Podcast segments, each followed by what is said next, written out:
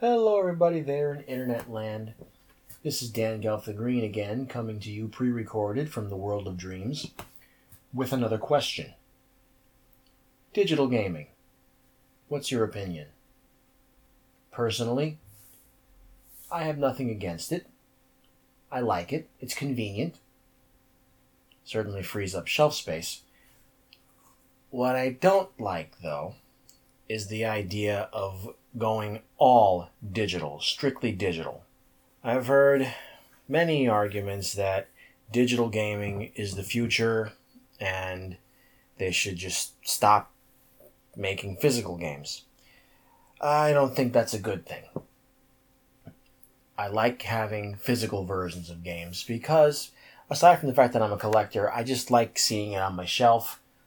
But um, I do see the I do see the idea. I get it. But I'm not crazy about again all digital. Because you don't own it. It's not yours. You're renting it indefinitely.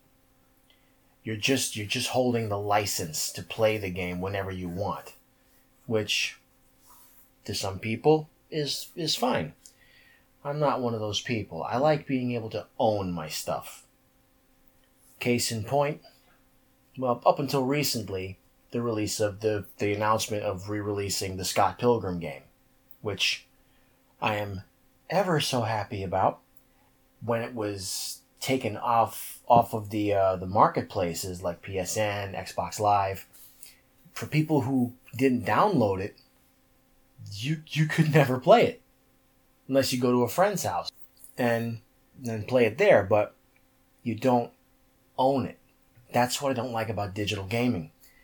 I mean, if you really wanted to play this game and you weren't fortunate enough to download it when it was available and they don't ever plan to re-release it, what are you going to do? You can't play it. That's why I like my physical games. Because I can I can go onto my shelf right now, pick something out, pop it into my system, play it whenever I want. That's my argument in favor of physical games over digital. The other thing I want to say is I don't think digital games now, hmm, now this is going to probably ruffle a few feathers here, but I think it needs to be said. Digital games should not cost the same price as their physical counterparts. If a game costs $60 physical version, the digital version, which has no box, no box art, no physical media to put that game onto, so there's no production costs for any of that stuff.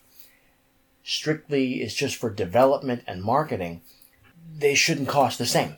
Again, this is just my opinion, but I don't think that digital a digital version of a of a game should cost the same price as its as its physical counterpart. If a game is 60 physical, the digital version should be realistically 10 to maybe $15 cheaper. I my numbers could be wrong. I don't know how much it costs to make a plastic box and whatnot and all that other stuff, but how much it costs to manufacture a cartridge or a disc that's just I'm just spitballing. But I want to know what you guys think. Let me know.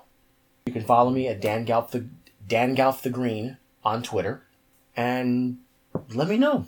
What do you think? Do you think that digital games should cost the same as a physical game? Let me know. I want to know your opinions. That's all I have today for this episode. I'll be back next time with some more cool stuff for us to talk about. Until then, be safe out there, everybody. Wear your masks, practice social distancing, and be good to each other. More importantly, be good to yourselves. This is Dan Galf the Green, and I'll see you next time. Bye bye.